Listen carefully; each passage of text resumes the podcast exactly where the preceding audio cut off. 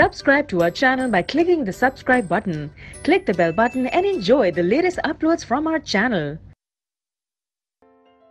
Question 2 X, Y, Z are three elements of a Daubenier's triad. Dobereiner के triad के X Y Z तीन elements हैं अगर उनमें से आपको एक्स का सेवन और जेड का thirty nine atomic mass given है तो वाई का आपको फाइंड आउट करना है, ठीक है? तो डॉबनियर के जब ट्रायड्स उन्होंने दिए तो उन्होंने तीन तीन एलिमेंट्स के उन्होंने ट्रायड बनाए, ठीक है? तो उसमें क्राइटेरिया यूज़ किया था उन एलिमेंट्स को क्लासिफाई करने का।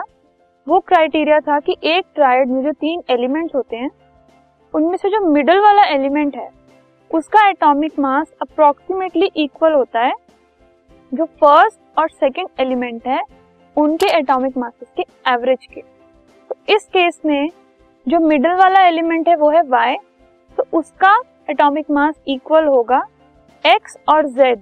फ़र्स्ट और जो थर्ड एलिमेंट है, उसके जो एटॉमिक मास है, उसके एवरेज के तो हो गया seven plus thirty nine divided by two which is equal to twenty three तो जो y एलिमेंट है, जो मिडल वाला एलिमेंट है, उसका एटॉमिक मास हो गया ट्वेंटी